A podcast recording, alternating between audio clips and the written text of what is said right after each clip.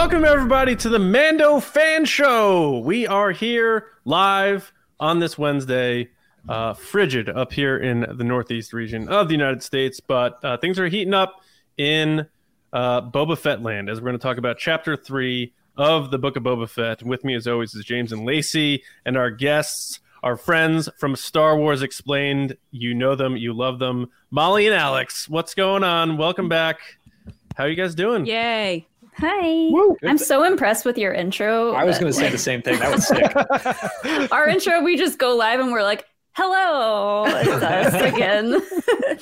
Well, that's James threw together the the uh, little audio thing, and that always gets me kind of pumped because he like put in different sound effects and slowed them down, stretched them out, and Yeah. uh-huh. like the kind of created my own audio to make sure yeah. you know no copyright thing happens.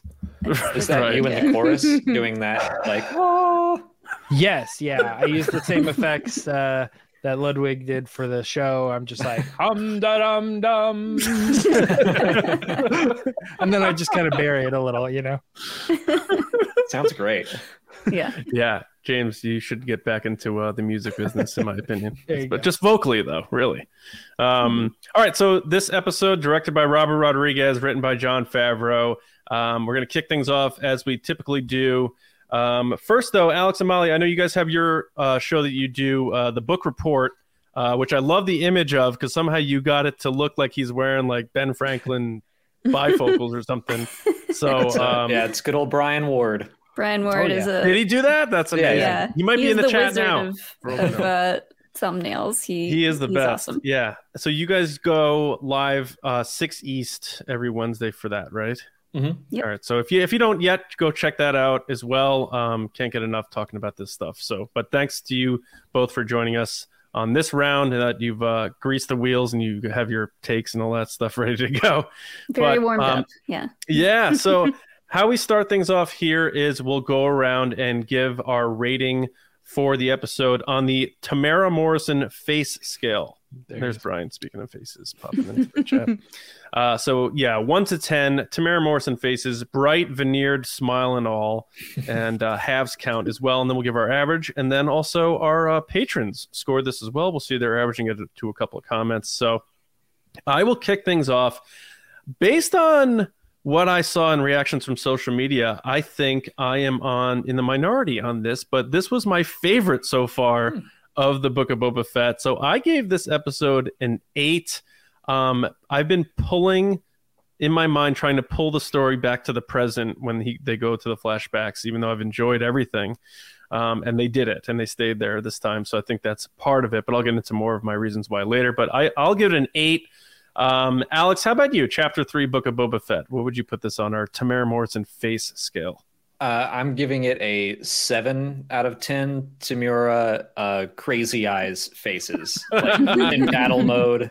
Th- this Nice. was. I- I can't decide. It's probably tied with me for number uh, with the first episode. The second episode is my absolute favorite. Um, but I, I Nice. still enjoyed this one. I walked away from this one thinking like, yeah, that Black Chrysanthemum fight, uh, the Rancor stuff. I loved all that. Uh, yeah, I thought I thought he was like paralyzing Boba Fett when he was crushing him. But um, uh, Molly, how about you? You, uh, I know I saw your tweet about it. You were kind of like there were some good, some bad. So where did you rest on this one? Yeah. I don't. I feel like I'm really stingy with my ratings. Uh, for for this show that. and for and for every show really. So I think I I yeah I give this one like a six and a half. All right, only all right. because I, I really enjoyed it, but I, I think it was a little bit felt a little bit rushed, and I don't know. Like, there's a lot of cool moments, but overall, after the last episode, I just feel like it fell short just a tad. But Gotcha. a six and a That's half fair. for me is pretty good. I think. Nice. So no one wants your Yelp reviews, is what you're trying to say. No, Chicken is overdone. yeah. Um, Lacey, we'll go to you. What did you give this Mm. episode? Chapter three. I gave this 7.5 faces. Uh, All right. I think I was at a 7 and I gave it the 0.5 for the Rancor alone. Well, there you go. And Yay. if, if I was Uh, on um, Rancor scale, it'd be a 10 out of 10. But just because it's the whole episode. Oh, Um, there's room to go up on the Rancor. Come on. yeah, That's I a feel. nine now. uh, Wait till he gets up. yeah.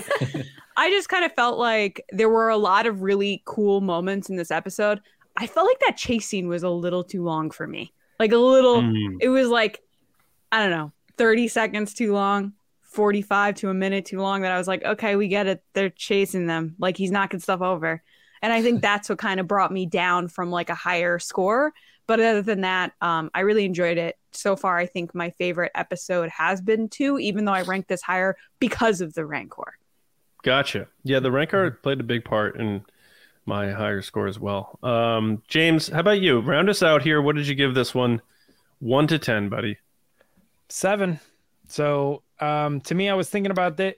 And I was like, is this one as good as last week? Well, it's really close, but I gave it the one step down because everything I liked about last week was in this episode too. Like Black Chrysanthemum, oh, he shows up again. Oh, the twins, like, oh, he shows up again. You know what I mean?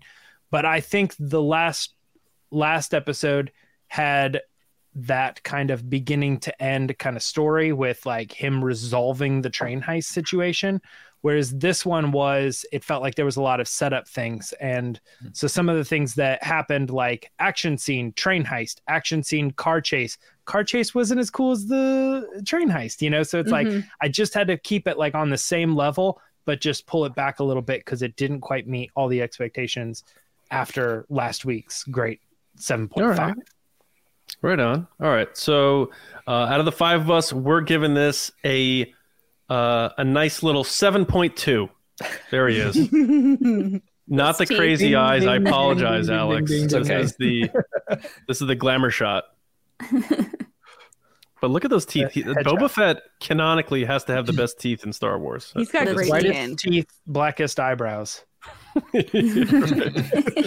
bacta tank works wonders for your eyebrows. Apparently, Uh, not for Darth Vader. Yeah. Oh. that's true. Maybe he bought like he bought like the Kirkland version, and Boba Fett got the premiere version of the The. Emperor gives Vader placebo bacta. Yeah, right. It's just water. Mouthwash. we talked about the idea that like Mustafar fire, if that burns your brows off, they're gone for good. Like you can't grow those Oh, suckers that's- back. That's a good point. That's a good point. I also do like how Boba Fett is like, anyone, you, you need to use my bacta tank. Go ahead. You know, you got your shoulder Oh bit. yeah. yeah. Throw him in there. Let's. We, we can all benefit from this. It's not. I would have loved to have seen them trying to f- squeeze the that Gamorrean guard into the Yeah. bacta tank. like yeah, just totally scrunched up. um, all right, so seven point two from us. Uh, James, how about our patrons? What did they give this thing? Uh, they gave a little bit lower to 6.9. Six point nine. So, okay, so close. That last tem, tem is kind of like Van Gogh. Like, no, oh no ear.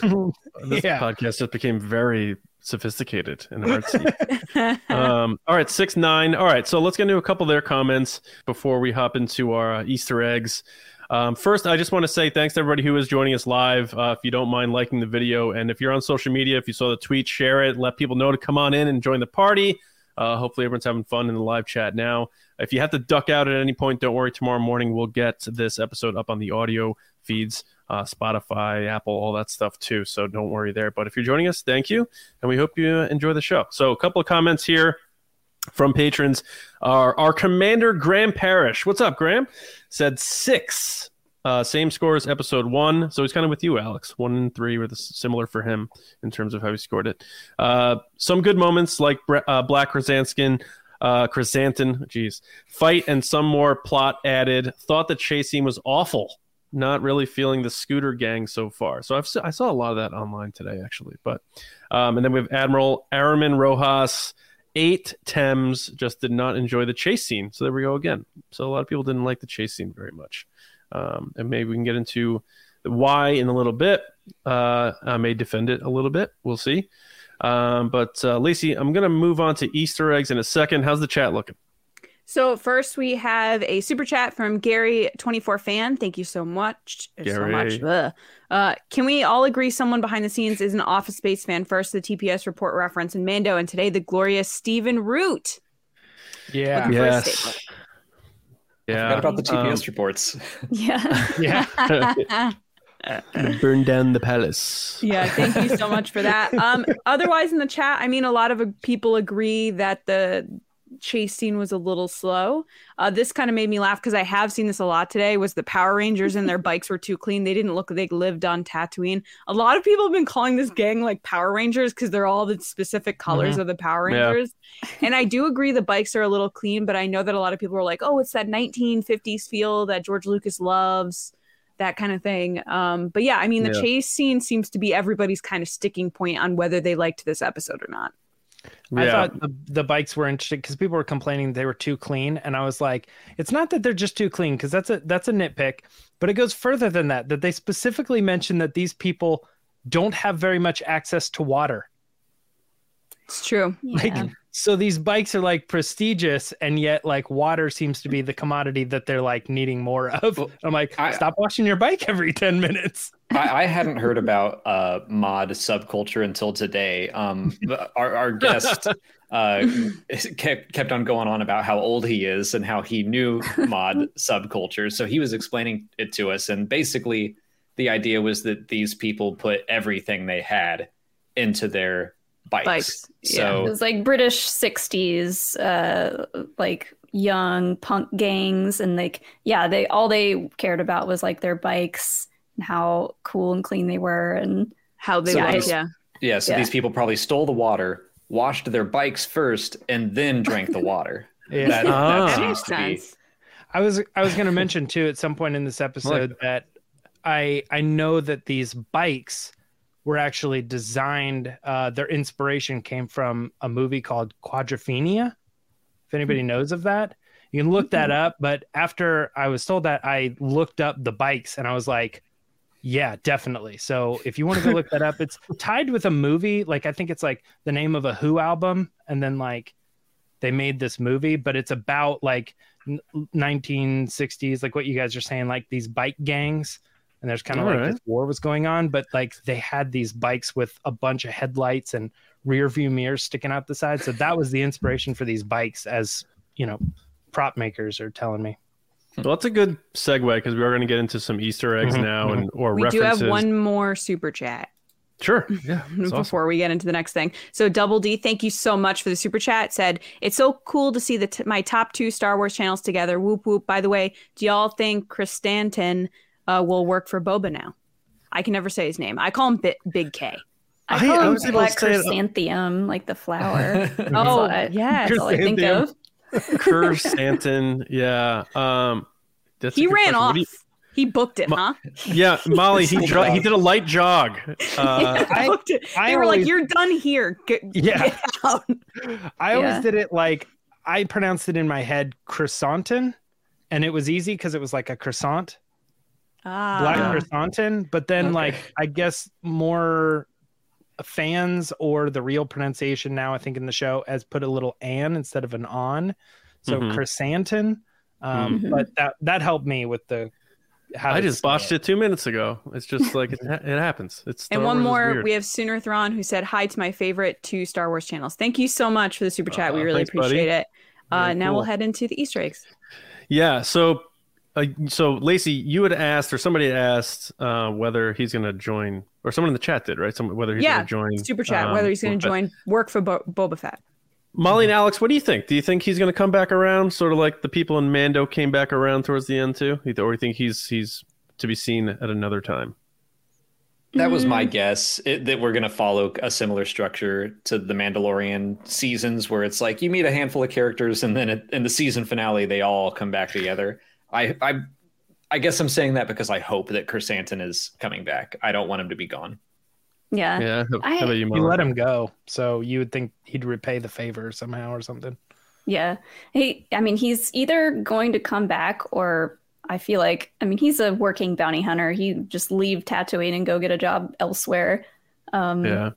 But I, I mean, that is a pretty impressive costume. So I hope they continue to use him in the show and that he maybe comes back. It's like prom; they use it once. A wedding, they use it once. And it's Right. yeah. My wife's dress is up in the closet. I'm like, what are you doing with that? Should we should we get rid of it? She's like, what is wrong with you? I'm like, I don't know. All right. He did book it though. Like it, it actually reminded me of Bill Burr's character of uh, Mayfield yeah, 'cause he- they let him go too. He didn't run as quick. I think Bill Burr was just like, I'm not running. I'm He walking. walked off. I'm yeah. walking away. Uh, but I think I agree with you guys. I think he's gonna come back. I don't think he's gone. He looked like Bill he Burr thought was- he was just out of the shot, and he was just like, "Cool, yeah, I'm out. Bye." Let me go back to the craft table. Right by Jeans guy, and he's like, "Come on, man, let's go get a sandwich." um, all right, cool. Yeah, I, I hope we do see him again. Uh, at, at the end would be cool too if he like kind of joins forces, and then we see him carry on after this show too. But um, all right, Easter eggs. Um, we'll go around and we'll just give one, whether it's uh, it could even be a pop culture reference that's popular, or uh, a direct Star Wars Easter egg or callback, whatever you think um, uh, tickled the nerd gene in your brain. Um, so Molly, we'll start with you. Did you uh, see anything of that ilk in this chapter?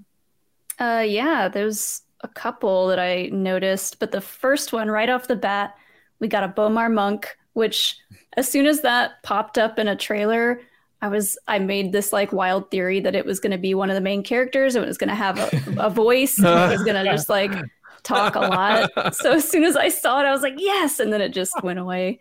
it's time. Yeah, But Yeah, yeah, yeah. They were in they were in Return of the Jedi and in Legends. Uh, Alex, I, correct me if I'm wrong, but Bib Fortuna's brain got put into one in Legends, Uh-huh. so maybe that's Bib somewhere out there. I don't know. Oh wow, that's a good point. Did, yeah, did Boba Fett shoot him in the head, or did he like I think it was in the preserve his chest. brain? No one's gonna hurry to to save Bib's brain, though. I don't think. I feel like we're in this era now where everyone is trying to revive Star Wars characters. Uh, so maybe Bib Fortuna lives again through a, a robot spider. Um, we'll. But, um, Alex, how about you? Uh, yeah, the Hutts uh, they give Boba Fett this gift. It's a creature, and uh, you can see that creature in Return of the Jedi too. It's pretty cool. Pretty cool, subtle. uh, I'll cheat and I'll pull up my, my The name big of the list. um, let's see. For Oh, some reason, the I thought it was the rat that you were talking about again, and I was like, where do we see those in Return of the Jedi? Oh, which someone said are Hoojibs. I don't know if that's oh yeah, confirmed or little. not. Those it- poor things that he's like, It looks like it could or it couldn't be. Yeah. Yeah. Uh, I'm cheating and I'm going to pull up my list. Oh, made. oh, the big one. We'll, we'll keep it tied to the Rancors. The mention of the witches of Dathomir writing nice, Rancors. I love that. Yeah. very cool. Uh, I'm, a, I'm a courtship of Princess Leia defender. I haven't read it since I was nine, Me but too. I have fond memories of it. So Very cool. That is a good one. Um, all right, who's up on my list here? Lacey, what do you got? Um, Peli Motto. I said Otto in my review. I was one letter off, Mm-hmm. guys. Give me a break. Uh, Motto is walking to right screen when Boba Fett is walking left with her little Yeah. pit droids. Yeah, that was cool. I was proud of It's myself that kind I spotted that. But the apparently Mandalorian obvious reference there too.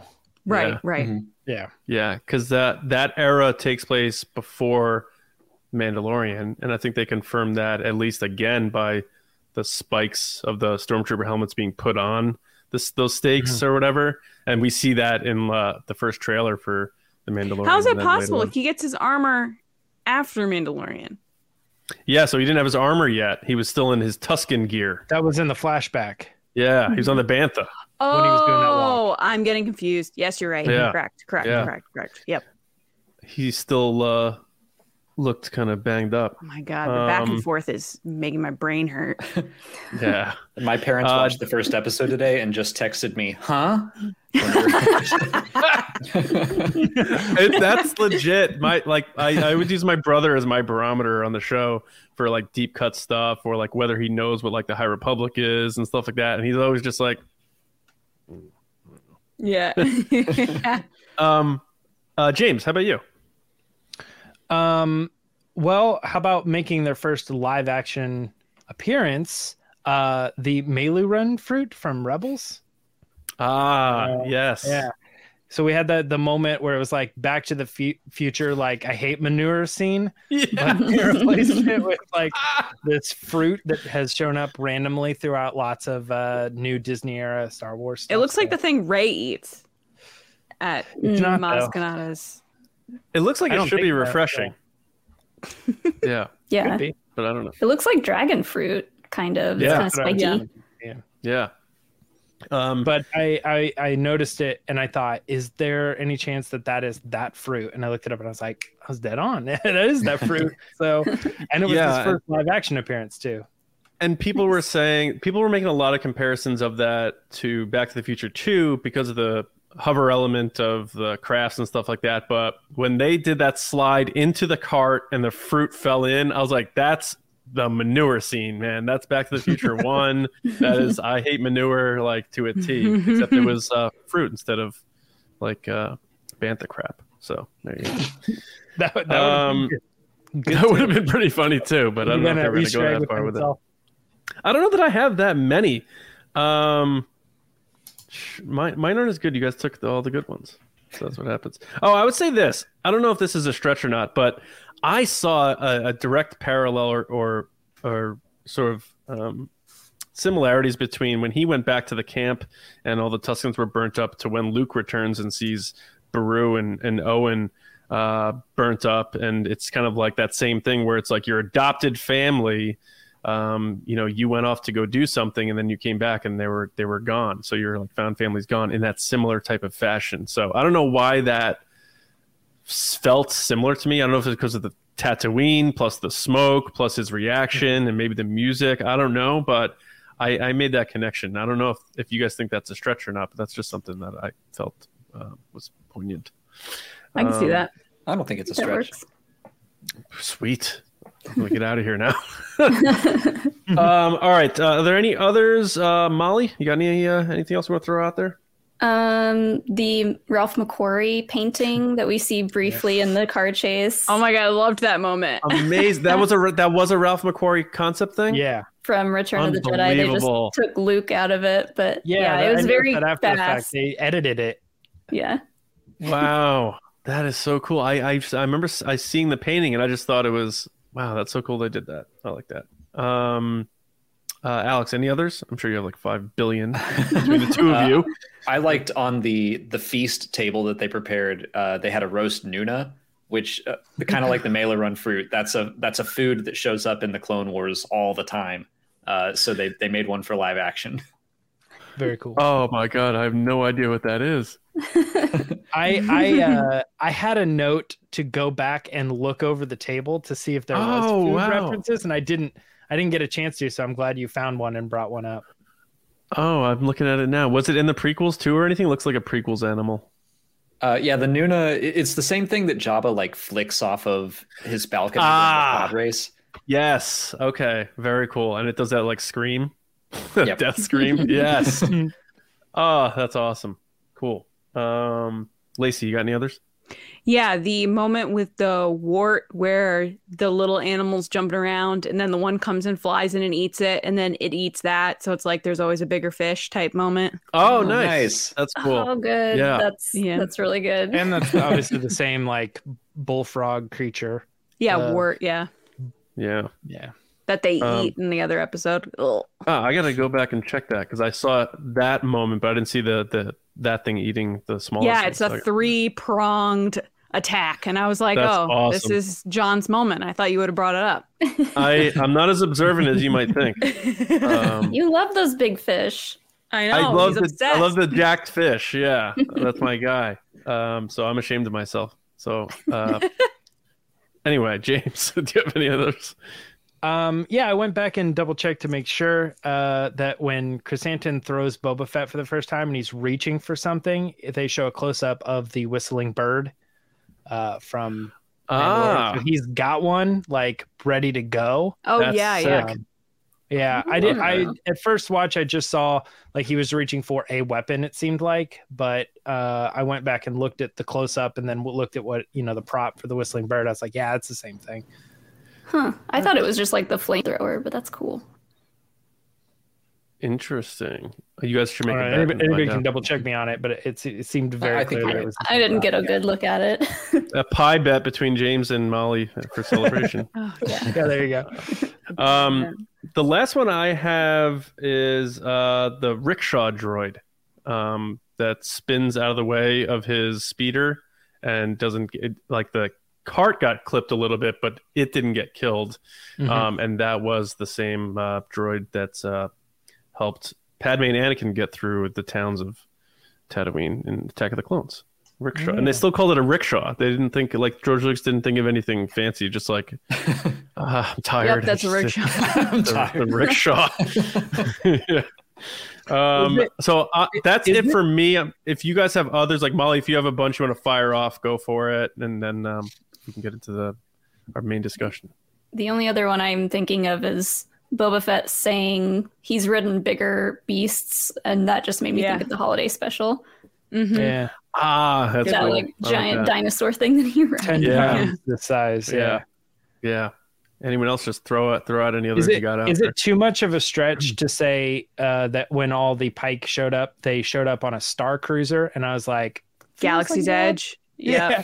I was like, kind of feels like an ad there. It's not the same shit. It felt like that when they said it too. I was Yeah. like, They They're showed like, oh, today we should on the probably start Galactic using Star Cruiser, the this- Halcyon. Yeah, exactly. Like, yeah, and it felt looks like, it was too. coming It's like into that port and gray everybody was kind of having fun. football-y. sh- Yeah, it's the gray Yeah. kind of football shaped ship. It it looks like. I think I'm pretty sure you're right, James. All right. Interesting. Pretty sure. Um, Well, now- Alex, any others? Last call for Easter The- eggs. The Pike leader in the flashbacks, uh, he had this really cool like blue and gold suit, and I was trying to find what Pikes normally wore, and in the Clone Wars, I saw that Marg Krim from season seven, uh, with the Ahsoka Pike little arc they did, he wears blue and gold, so that's like a sign of Pike royalty, I guess. Nice. Ooh. He kept that was doing uh, this. I was like, what is he Yeah. drinking that he needs to keep constantly and stirring? that was it? Phil LaMarr, right? Mhm. I believe I saw Phil LaMarr in the in the credits. Very cool. So hopefully we see that uh, character. he also again. looked like if that world was a um, Kingdom Hearts level, he would have been like the key door. It's like his exact pattern is like a keyhole on the front. That's so funny. Aren't they making a new game of that that that, that still hasn't come out or something? I keep hearing It that. came Like out. Kingdom out. It came out. Oh, it did. Okay. yeah, Good. it was like Good. Happy for everybody. 16 years or something like that. but it took too long. Lost interest. Oh, it did. Yeah. Yeah. It's like Chinese democracy. Um, Yeah. for the five Guns N' Roses fans in the chat who get that reference. um, all right. So, uh, Lacey, how, how are we looking in the chat? Everyone doing? Everyone having a good time? Everyone behaving themselves? Yeah, I think we're good. Okay. I think we have Um, super chat. Hold on. Let me go back really quick. Here's one. Okay. Ryan Wara, thank you so much. Who said loved how Peli Motto and the guy putting the stormtrooper helmet on the spike subtly gives us the reference to the timeline versus Mando season two episode one. Oh, there we Yeah, go. Yeah. Right. Yeah. Perfect. Thanks, Ryan. Yes. Good, good, Yes. good point. Well done, sir. Um, all right. Where am I? Oh, so yeah, we have to get into the Mando code real quick before we get into our main uh, just open discussion about the episode. This made me laugh swirling his eyes. yeah.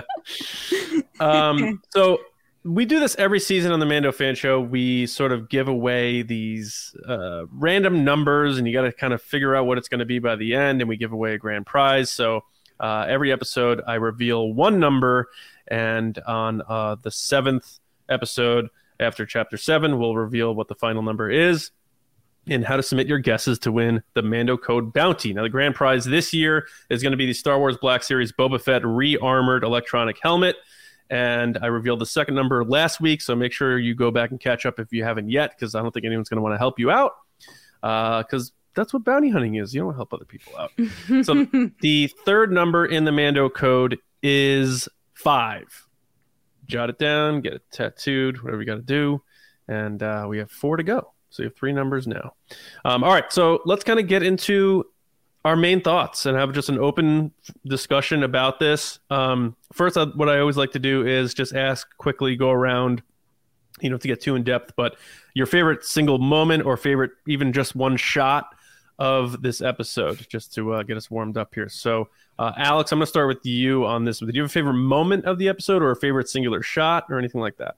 Yeah, we do this on a on our book report as well, and we have people draw our our favorite moments. So I, I drew. oh my god, I love it. Uh, that's Boba Fett being attacked by Black Chrysanthemum. There, there we go. Uh, that that shot like got a legitimate gasp out of me because like he's in the middle of the dream, and then they open the bacta tank, and the back just starts pouring out. And I was like, "Who did that?" And then it just cuts to Black Chrysanthemum's angry face. Oh, Like, like I screamed, and uh, I wasn't ready for it. And I was so glad it happened. It was so much fun. oh my! Can I see that one more time? Oh sure. Little fu- fuzzy arms. The funny thing is, it does look like something you'd see on like a store, uh, like a show like Rick and Morty or something. Like it looks like. It, it took And, me a uh, second to realize that's him hooked up with the mouthpiece because I thought his mouth was open with one tooth. And I was like, We've gone over his teeth, with the best top? teeth in the galaxy. yeah. Yeah. But I do love that Alex scared. made it a point to include the eyebrows, which is a key Yeah. component. Well, yeah, he's surprised. Right. right. Um, all right. So Molly, now I'm very excited. So what was your favorite uh So Moment or uh, my moment, my favorite moment was when Boba and the Rancor were bonding. oh my god! that is holy cow. the detail. Yeah, the detail on Boba, right? I mean, his face Oh my is god, like it's beautiful. Yeah, on Boba. Yeah.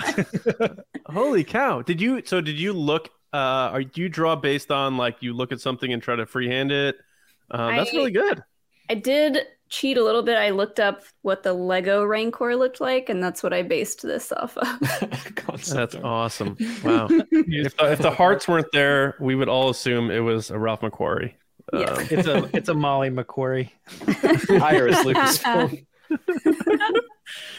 um i i'm next i i i forgot my homework um but i so n- i didn't draw anything but uh, my moment is the same but it was when the rancor first was revealed. Um because it's just kind of like sleeping and and you're not sure what's about to happen. So i felt a little bit of like anxiety of is this thing about to just burst up? Or is, or is this going to be like a, a situation where they fight over it or there's going to be a, a twist where there's a backstab? But it was pretty clean how they did it but just seeing a rancor in a different way than we're used to seeing it just kind of on this sort of like gurney with the straps on it maybe sedated um, and then learning its story um, and more about its behavior via danny trejo uh, I noticed him before the Rancor. Me Isn't that too. weird? yeah yeah there he is you see the mustache, and you're like, "Is that who I think it is?" right right Also, I just thought of the South Park episode again where they steal the whale. they put it on a car. Oh, where they, where they leave it on the And they moon? shoot it moon. That's so sad. That is so sad. It's like the saddest South Park episode ever. Besides when the, the the hockey kids. Well, I won't get into that one, but Oh my god! Um, Every time I think of that episode, it's just so ridiculous. it is. Yeah. I Oh um God. no I yeah I liked I liked that whole aspect in that shot um and learning more about uh the rancors and that sort of thing so curious uh where we go from here though I may have some ideas um but uh who is next who is next James you're next on the list favorite moment favorite shot Um, I gotta go with the same as yours, specifically when like the Rancor pulls up, because I think I think I just have those moments, and you guys might be sick of hearing it, but like when all the pieces are coming together, I'm like sitting watching this on television. I'm like, this show is about Boba Fett, and he's standing next to a comic book character. And you know, I know Fennec Shand showed up in The Mandalorian, but I also think of her as like an animated, like Bad Batch character. I'm like, so there she is, you know. And then you're looking across the way, you got the Rancor from Return of the Jedi. You got Danny Trejo, cool cameo. You got these Hutts, which represent kind of new characters, but also like CG Hutts. So it kind of represents the prequels and stuff. And I'm like, man, like, th- I like this is nuts. Like we're watching this right now. This is just new content that's going to go down in like live action Star Wars. So it's just, I feel like it's just very memorable. Some of those specific scenes where you're like looking around the round table and you're like, who's sitting here right now? And it's like celebrity, celebrity, celebrity, celebrity. You know, yeah like- right it's like I'll always remember like that night when like these celebrities were all in this room, you know, and I couldn't believe where I was at.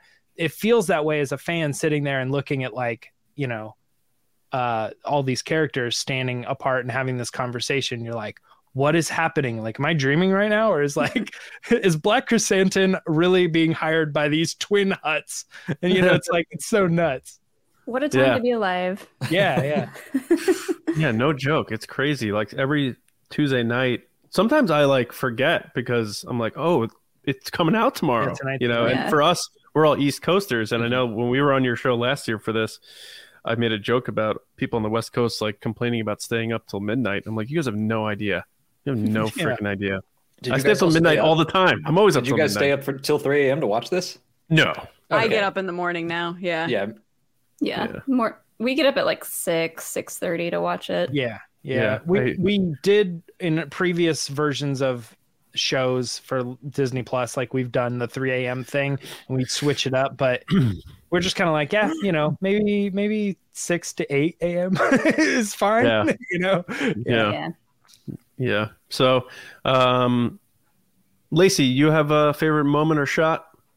So obviously, I love the Rancor, but we won't get into that. I do have a favorite shot though, and it's kind of more on the technical side. When at the beginning of the episode, beginning-ish part of the episode, where Boba Fett's in the Bacta tank, they do a crossfade on the rain on the window on the Bacta tank. So when he's laying there, you see the rain come onto the Bacta tank, and then it fades to him back on Kamino, and then it does mm-hmm. a pan to the right to the next scene and it's very this like very clean well done like he's in the tank you see kind of the moisture from the window then it fades to Mhm. him looking out the window and then Oh, it does a cool, yeah. to the next scene it's so well done and i appreciate things like that because i'm like this person really thought through this moment of uh how the storyboard is working for this go back and watch Yeah. it it's so cool That's yeah, that's a really nice touch. yeah Like they didn't have to do all that, but they did. nope they went they went for it Yeah, and like all the Kamino stuff, anytime they flash to it, it's very brief. So I wonder if they're building to something bigger for a bigger flashback. Like if we see a de-aged version of him as Jango again, that'd be amazing. You well, know, what's but interesting about that scene is that it's the same one that they used last time, right? it's similar. I don't know if it's No, the I exact it's the same. I think it's the same. Is it the same? So so I feel like I feel like in a way what they might be doing is like he keeps revisiting that scene for a very specific reason and like the end of the series might show us like what that Yeah. What like happened- that scene like- is going to keep yeah, expanding. it keeps getting a little bit longer or we see the Yeah. next little part a little bit but for whatever reason it wasn't an expansion it was literally like the same shot of him getting up and walking over to the window and the ship taking off and I'm like this is the same footage so I don't know what is going on with this but yeah but I mean it's a Seth memory makes so a it's good a point. reoccurring dream you know? yeah, it keeps getting a little longer each time, revealing a little Yeah. bit more. Yeah. so it is a little, yeah, it's a little different. They expand upon it. And Brian, I saw you. I saw you pop in there, Brian. um, but yeah, I'm I'm very excited to see what they what they go with that. And that, that is a very sort of artistic thing they do, and it looks beautiful. The Kamino stuff, they're, uh, Kamino stuff they're doing. So, um, so let's open it up. Let's just talk about the episode. Just have a chat about it. No, we don't take turns or anything like that. I'll just figure I'll start it off by saying, and it's kind of jokey, but it's real. Like if you're a friend of somebody making a live action Star Wars show, like just text them and you'll probably get a role in the show. And it just or or you've worked with them or something like Danny Trejo, Robert Rodriguez, and we saw uh, Favreau have a bunch of people he had known or worked with or or made sandwiches with show up in The Mandalorian. so I I, th- I I think it's just a real thing. So uh, and and I the reason why I bring that up to to make it more like from joke to serious is does it bother you seeing so many recognizable people whereas you know we've seen that in star wars. We saw woody harrelson playing beckett and stuff and that he turns into beckett for me and it becomes fine. But when it's every episode you feel like it's the cameo of the week. I i i, I understand those complaints a little bit. It doesn't necessarily bother me but when you see like stephen root uh and danny trejo and stuff like that like th- does it does it bug any of you guys? I don't. I It doesn't bug me because, like, I- I mean, just using these two as, as examples, Stephen Root and Danny Trejo are amazing actors. They're not, you know, just just comedian comedians, which I was like, oh, I hope they don't just like try to stick a comedian in every episode to give them a Mhm. cameo. Um, yeah I don't know. I, I do think going way, way back, I do think Brian Posehn took me out of it just a little bit because it like oh yeah came to such a shock for me, but maybe I've just gotten used to it since It, it was so early in the series too. Like Mhm. it was like the second scene, and you're like, "Oh my god, Brian Posehn's here." yeah. right. with with Horatio Sanz. and without knowing that was Mhm. Horatio Sanz at first Yeah, at yeah. least I didn't know. yeah Um, but so I mean, this this episode it seemed like it was a mixed bag for a lot of people. Um, I said it was my favorite, and I think the biggest reason why was like James. I think you hit the nail on the head without me understanding why I felt that way, and it's just like all the different components of how Star Wars has come to life was kind of there in those types of scenes where you have a fully realized physical Wookiee, but you have CGI Hutts, and then a Rancor rolls up, and it's Boba Fett, and it it's new and it's fresh, but at the same time, it's very familiar, and I feel like they're blending it well.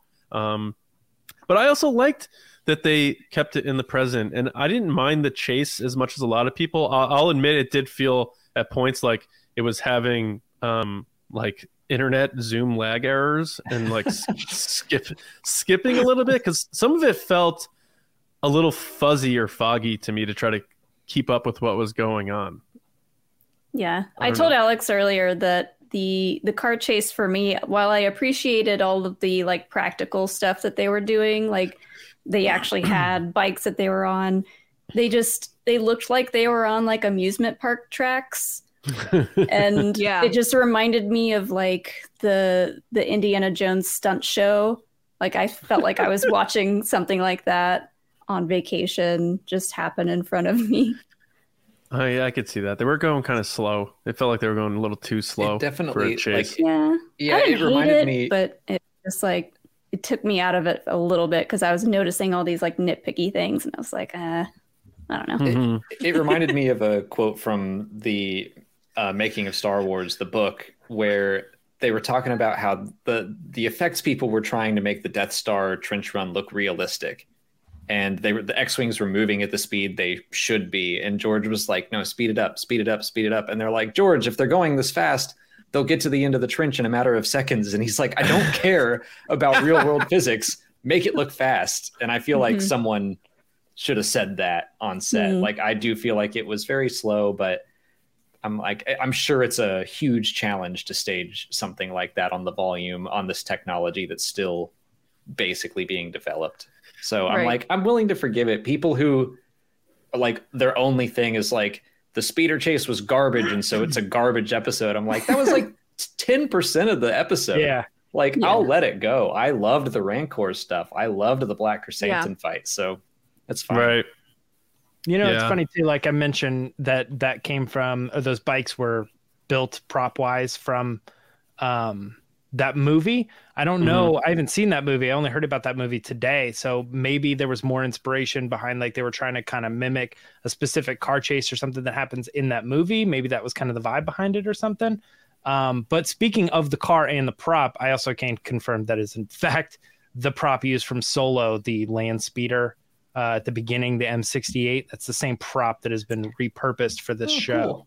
I thought about that, and I I didn't want to sound dumb by being like, "Oh, it's another M68," because I don't think it's supposed to be the same model. But Yeah, but It's an it- I felt the same way it's too. not the same ship, obviously, canon wise. It's the same prop that they're reusing to yeah, invoke another ship. Maybe it's an M68 specifically in a different version somehow or something. But yeah, but that Major Domo guy strikes me as a PT Cruiser guy. Oh yeah. that is a perfect car for that guy.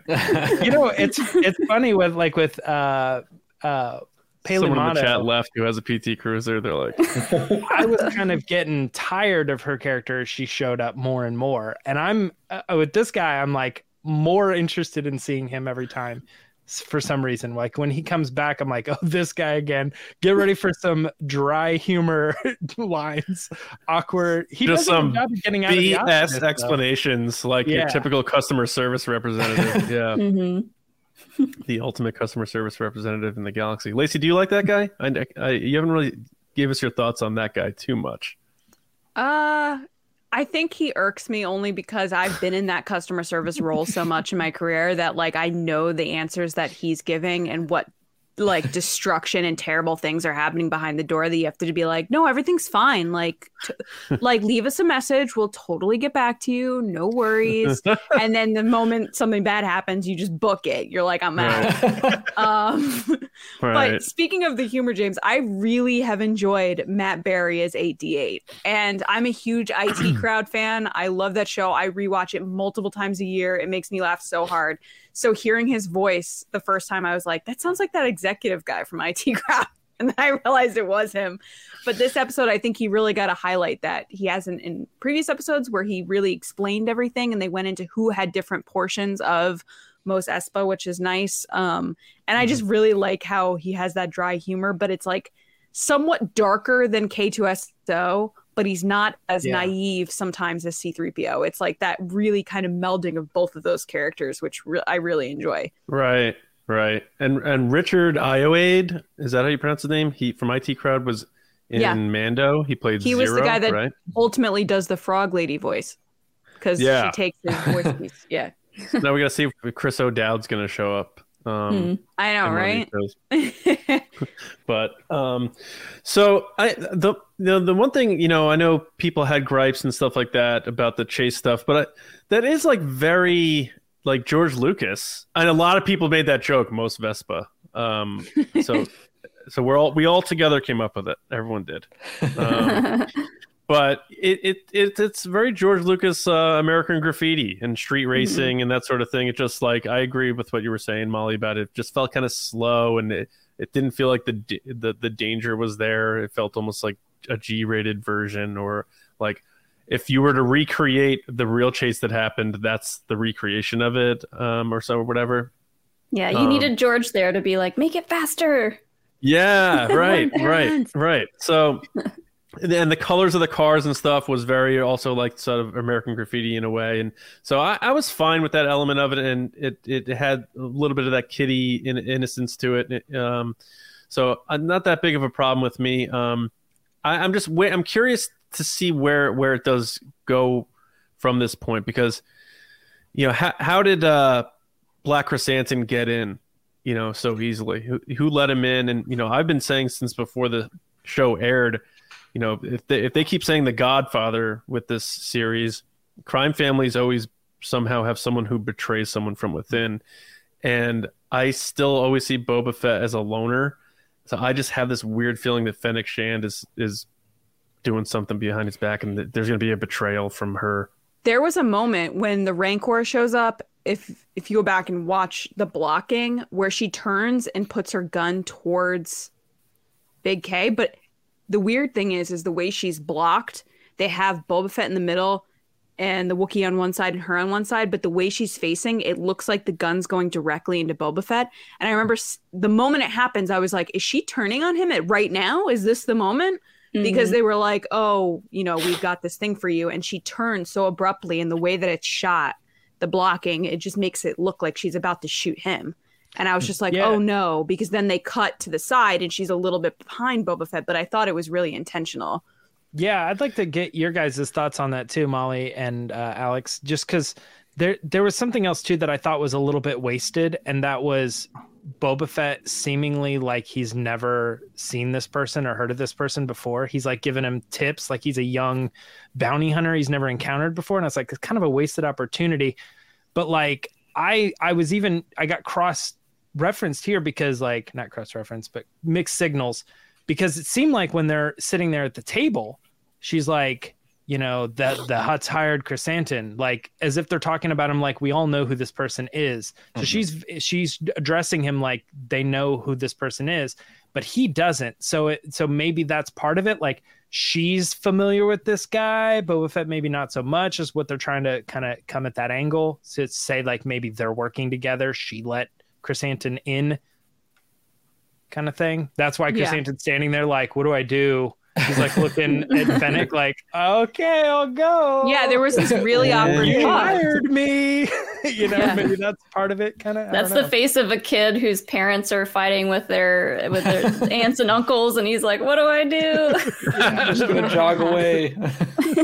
I wonder if you go back and watch if there is a moment where she nods, like a one of these, because that would lead to your theory, James.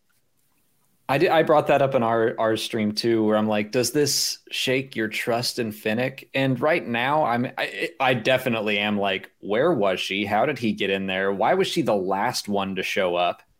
Mhm. And she basically saves Krrsantan's life because uh, the one guy was about to shoot him in the face, and then she just stabs him in the hand, so he falls.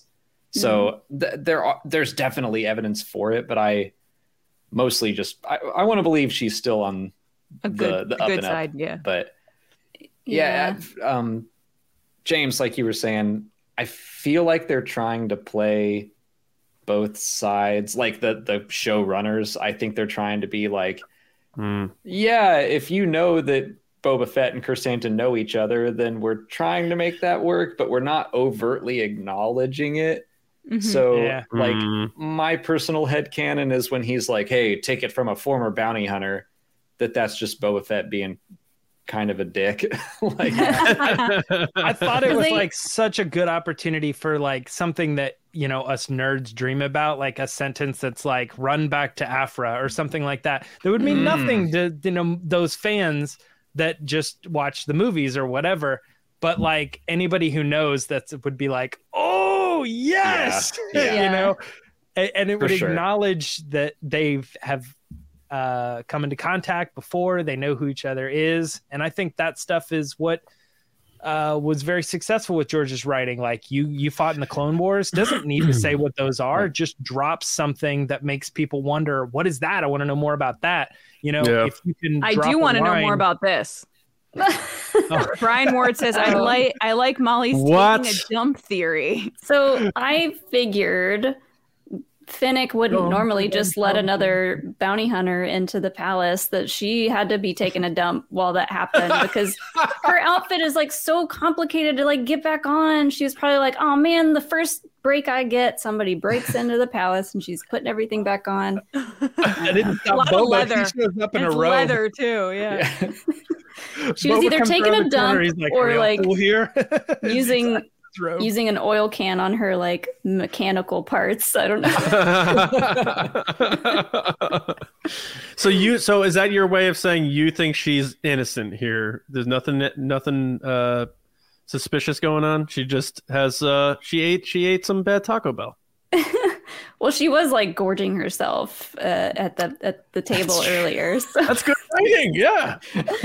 But yeah, I I want to I want to tell myself that she is good and that she's not going to betray him, but Mhm. I'm not going to totally say that it wouldn't ever happen. Right. Yeah. It should yeah, it'll be interesting to see how it plays out because man, they're really with Mandalorian, they're like Western, Western, Western, Kurosawa, Western. And then with this one, they're like gangsters, Godfather. And we still haven't even seen that whole like classic meeting of the families dinner yet, which I think is the only shot that were in the previews and trailers, which by the way, Robert Rodriguez lied through his teeth. saying, Yeah. you know, Totally did. To- through Oh, his yeah, first big- or the just big dinner. outright. Yeah, first half of the first episode is all we saw, and we're still You we're heading to first half chapter of four. Every episode. Yeah, we're heading to chapter four, and we still have the that dinner, and I'm sure there's a, a, something else slipping my mind as well. Um, but th- these gangster stories, no matter if it's like a classic like The Godfather, or even like ones that I like, like Sons of Anarchy, there's always that internal like we're family, we're family, but someone's always betraying someone else because they either got themselves in a t- tough spot or they just want the power. Um, it you know she is, you know, very independent in her own right, and now she's sitting there taking orders from Boba Fett on whether she can kill someone, and she's an assassin. Like, how long is that going to last? It could Uh, be permission- like a Lando permission speak, situation like, you know? too, like like because like Lando, we all think Lando betrays them and Empire, and then he's like, "I my hands were tied." I, Yeah. Something could have happened with her. I, I Yeah. don't know. She seems to like know a lot of people. She's like this well-known assassin. So around. yeah. Yeah, true. So, where do you guys think we're heading in chapter four? Because um, we talked about this um, on the podcast, but this is like that tipping point where we're going to be we're we're less than halfway there, but by by next Wednesday we're going to be more than halfway. So it's going to be sort of like we're getting down to the home stretch. Um, so um, I want to get your guys' points on that, but uh, Lacey, I just want to make sure check in how uh, how things are going in the chat. Yeah, so we do have a couple super chats. First, we have Kumar. Thank you for the super chat. Who said, "Help me understand how Boba, with the family of a half a dozen castoffs, has any power at all." So, do you guys? I don't know who wants to take this one about how it's possible that Boba has any power. I think he's kind of trying to get it right, Molly. yeah, he doesn't have any power right now. He's he's still very much trying to figure everything out. And uh, it's interesting how much he like asks questions. He asks everybody questions, especially Fennec. Like, what what do you think I should do? Like, I'm gonna do this. What like what do you think? What's your input? So he Yeah. just like he doesn't know what he's doing. Which Yeah. is weird because it feels like the other story that happened in the past is telling us like how he got to become a leader, how he understood how to like lead people. But then as soon as he gets actually the the, the real job, he's like he seems very confused. Well, it's That's like, I what- think he knows how to. uh, go ahead. I was just gonna say that's what I didn't like about episode one. You know, he like was very like, "What are we doing here? I'm lost. I'm confused." It was like uh, Keanu Reeves in The Matrix, like, "What is this? What's the spoon? what do we do?" You know, like asking all these questions and stuff. Like, he seems he doesn't seem like a very good leader. Uh, he seems a little lost at times. What do you think, I, I think he knows how to lead people like in a good way, and that's just not what a crime lord does. So, Yeah, that, like, I still want to figure out. I want them to get to that point in the flashbacks where he's like, "I'm going to be a crime leader," so he can explain why. Because I still don't understand that motivation. It's yeah, and like it seems like the like Favreau really believes in exposition and then payoff and uh, explaining why he showed you what he showed you first. Um, like a, almost like a reverse magic trick or something. But like, I don't know if this is a good theory or not, but what if he for for some reason they like those Tuskens like just changed everything about the way he thinks and he's doing this uh, in a sacrificial way where he's trying to tear down the crime syndicates that are controlling Tatooine to give the planet back to the Tuskens or something like that. And then at the end, he's like, "It's you know, it's your world again" or whatever. And whether he, I assume he's going to live because you don't bring back Boba Fett after forty years and then kill him again. But um, that's just a theory of mine because there has to be so they spend so much time with the Tuskens. I'm not saying that's a bad thing. I, I enjoyed it, but there has to be a bigger payoff at the end. And I, I would like to think it's more than them just showing up to help him in a battle, um, more more thematic or something. But I don't know if that's anything that resonates with you guys. It'll Well, I be think that- interesting to see if we see any more Tuskens and like when we see them. Because like it would, if assuming everyone from that tribe is dead, there was some talk on our show like whether or not the warrior lady is dead because we didn't technically see her. But Right. as, assuming they're all dead, like it would have to be like another tribe that would just Yeah. hopefully see what he was wearing or see like the gaffi stick and like know that like okay you're cool you know like we're, we're Yeah. cool Yeah, um i don't know yeah. I don't. I don't know. I just. Well, we have uh, another super chat. since Oh, cool. Christian Rouse, thank you so much for the super chat. He said Boba Fett literally has Under Armour, but don't love you guys. Oh, the best boy. channels on YouTube together again. It is Oh, true. We are together. again. together Christian. again do you think you'll be able to buy his robe? Do you think they'll make that merch?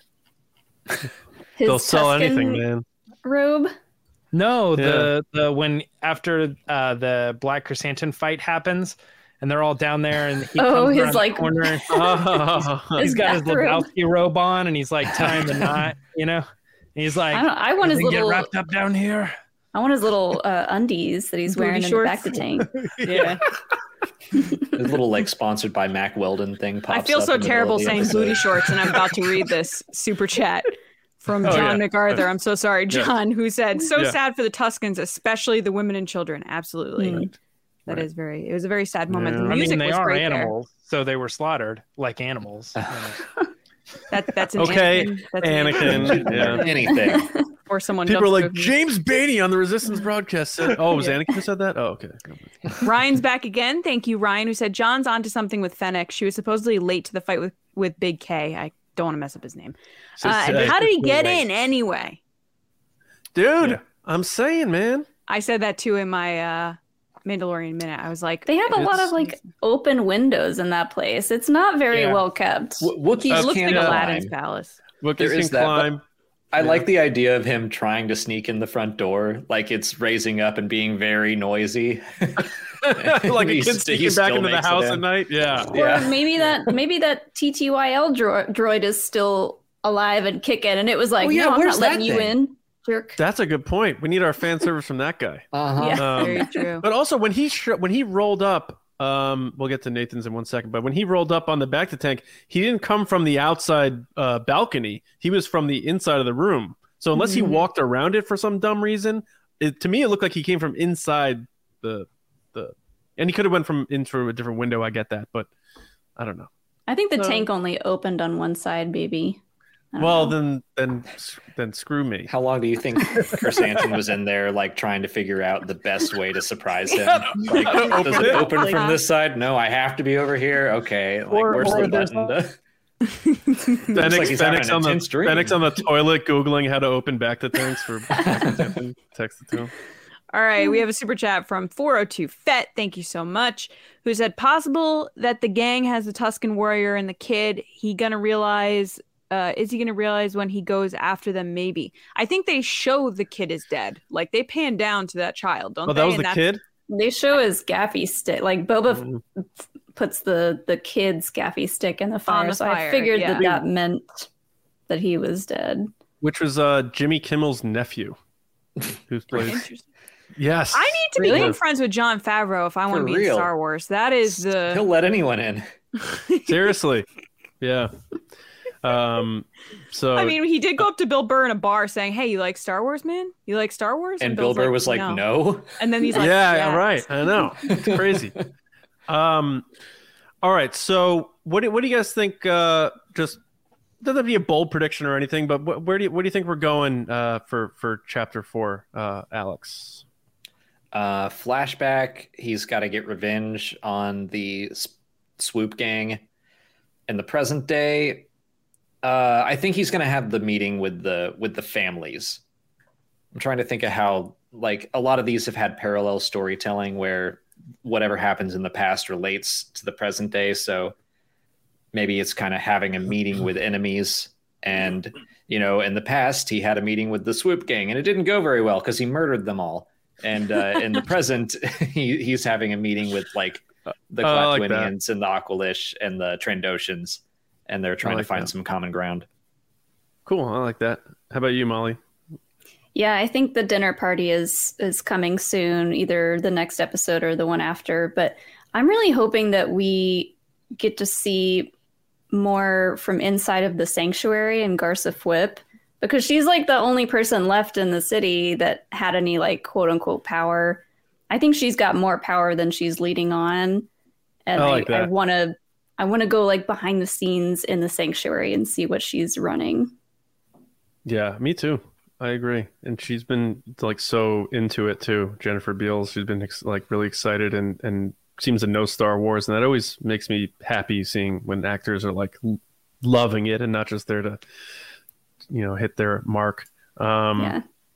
uh, Lacey, how about you? Where are we going in chapter four?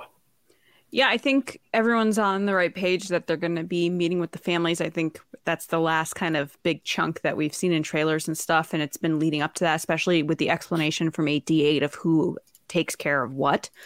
Um, I love the Garsa stuff you just said, Molly, because I'm definitely one of those people that's like been asking, like, what else is she doing? She's too nice. She's too playing all the sides. Like, what's Mhm. going on and who's telling her what to do? Because I don't think it's the Hutts.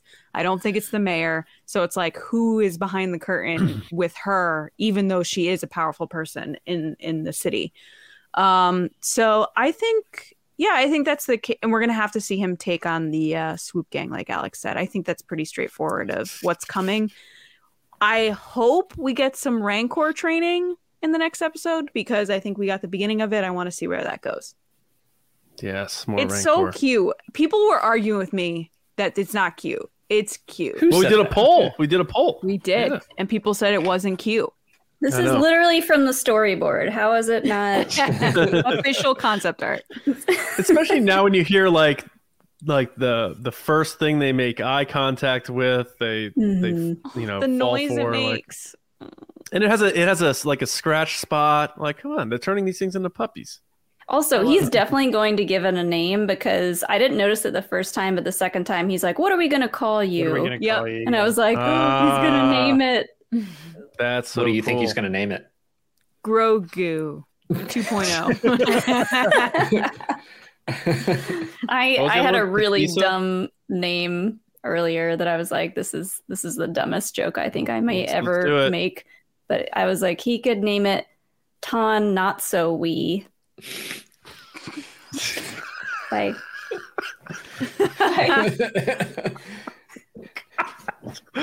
Everyone thinks it might be Moochie. That's what everybody's saying. It's not. Oh, That's not no. It does have a cool, gnarly nose ring. I noticed that. yeah. it does. Um. All right. So James, what's the Rancor going to be called, and what's happening in Chapter Four? Didn't we have like a? Didn't we have like Dankor or something like that?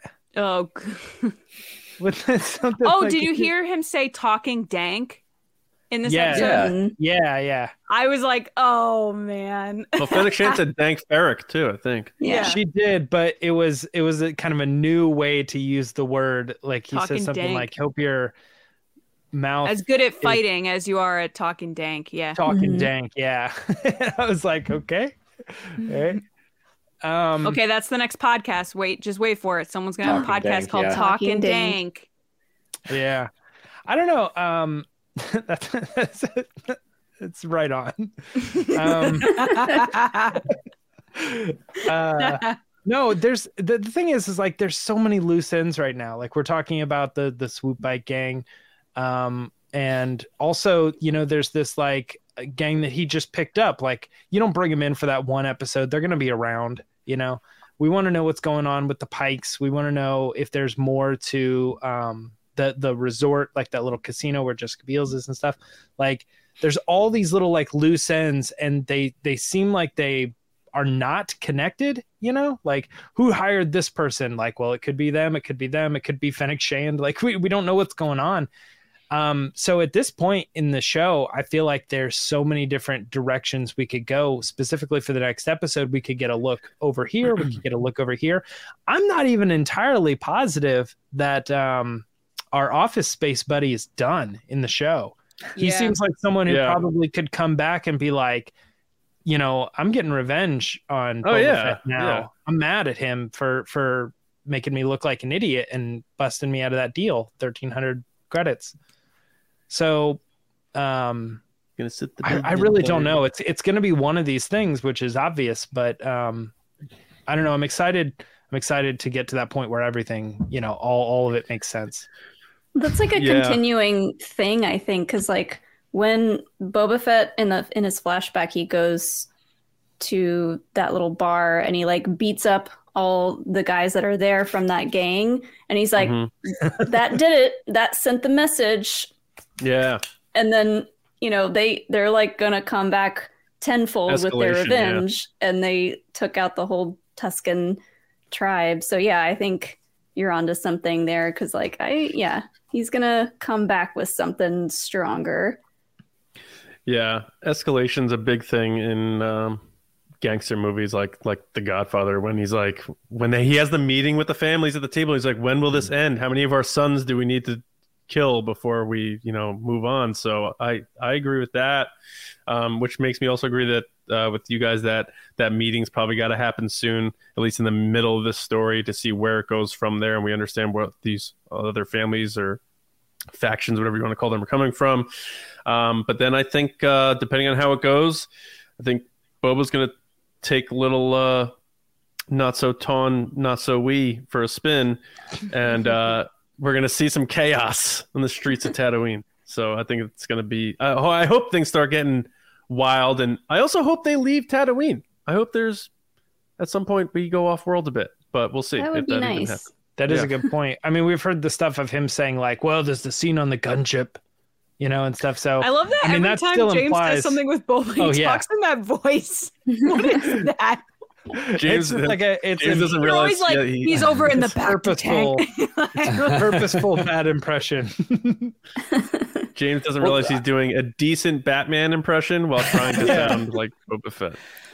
I, I think they're gonna like through the flashbacks catch up with where we saw him in the Mandalorian.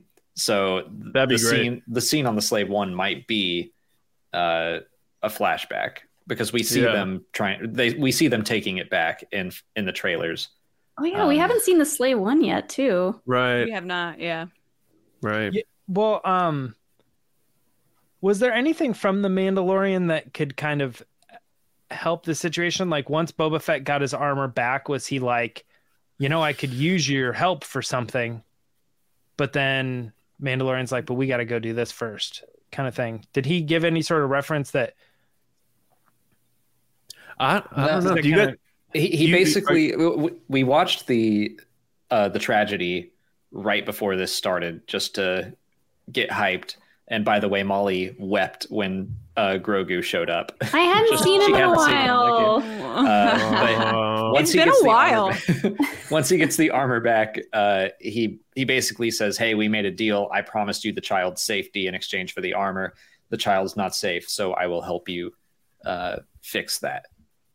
So uh, he didn't mention Hmm. anything about mm, other plans.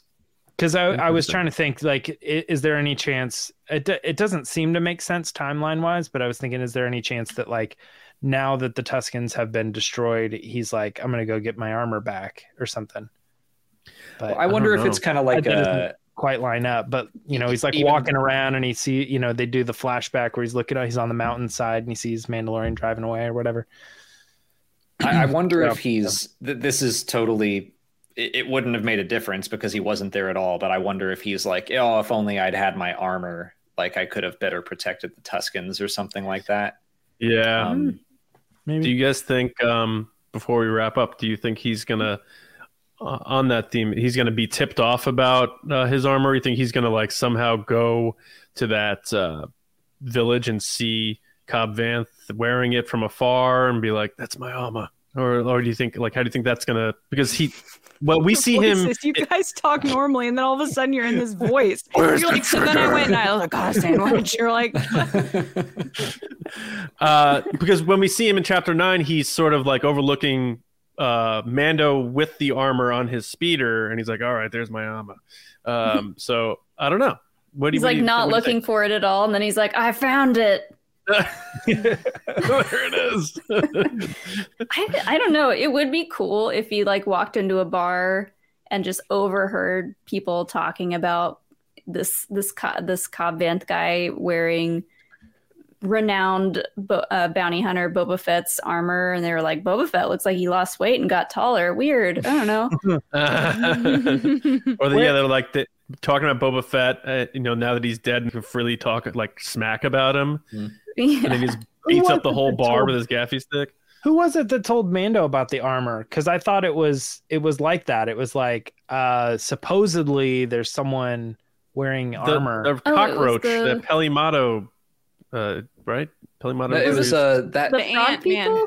Ant Man. it, it, it was in the the gamorrean fighting ring yeah, it was they- uh, Leguizamo's character. yeah leguizamo just was like hey i heard That's there was right. a mandalorian on tatooine just random dude that knew that Yeah, so i guess someone somewhere has been spreading the word yeah. that that he's wearing it and he's around or whatever. Yeah, okay. That'll be It interesting. could be, It'd be cool it could be Fennec. Fennec might have some information. plotting. Hmm. Um, it'd be cool Or to see Cobb pop up in uh, Boba Fett. Add some layers to this whole thing. I'll do Yeah. anything to see more. You guys, how, how's your cardboard cutout? Is it is it holding up all right? it's, it's fine. Yeah. Okay, good. Gets better Um, every day.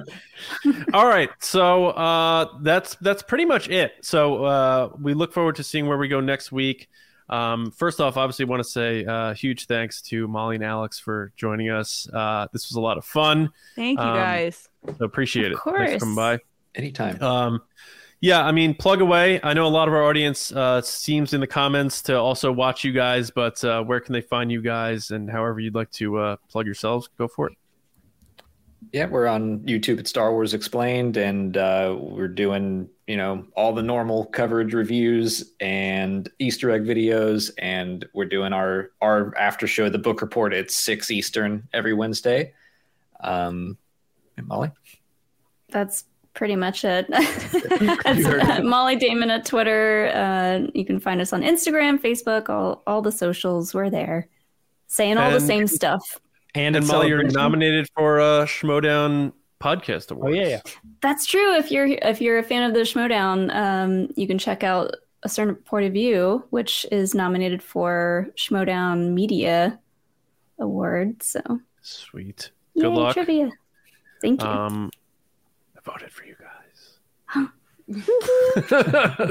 Every other show will never invite me on, I guess. But um, no, but uh, yeah, no. Thanks to you guys for coming on.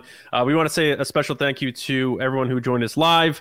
Uh, whether you're listening to this after the fact, thank you either way. Uh, but a special thank you to our patrons at Patreon.com/slash Resistance Broadcast. Uh, you're the reason a show like this exists. and We're able to put the time in to do this. Um, and uh, so a special thank you to our generals and our spice runners. First, our generals Carmelo, Andrew Staley, Jeremy Myers, John Reese, Jetta Rosewater, Paul Olson, Oliver Lewis, Frank Grande, Joe Ritchie, Darth Hurricane, John Charlton, Nick Kratz, Christian Morales, Brian Smith, Matt Chitty, Nathan Shank, Danny, and Val Trishkoff. And our spice runners David Probus, Neil Shaw, Double C Chris, Kendall Gellner, Ryan Warra, Dave Hornack, Micah Harrison, and Thomas Hennessy. Thank you all for all of your support. Uh, make sure you're checking us out on Mondays for the Resistance broadcast during the run of any sort of streaming Star Wars show. And then once those shows end, we'll be back to Monday and Thursday, but always Mondays. And of course, the audio feed of the Mando Fan Show will hit uh, your apps on Thursday morning. Uh, StarWarsNewsNet.com for all of your Star Wars news, reviews, editorials, information, and more. Johnny Hoey on Twitter. Uh, also, Star Wars Newsnet and my movie podcast, Just Like the Movies. We just did uh, Austin Powers. Um, Lacey, how about you? People can find me on Twitter and Instagram at Lacey Gillerin. And this morning, today, I did the Mandalorian Minute, the Mando Minute here on the YouTube channel. And we do that every Wednesday morning, mid lunch time to talk about our immediate reaction. So definitely check that out. yeah, for sure. James, and you might be up next. Yeah, it might be up next. It might be you. I'm not really sure, but check it out Wednesday. Um, as for me, you can find me on Twitter and Instagram, both at Mirah Trunks, M I R A H T R U N K S. Yes. So thank you to everybody. We will see you next week to talk about chapter four of the Book of Boba Fett. So from us here at the Mando Fan Show, we'll see you around, kids.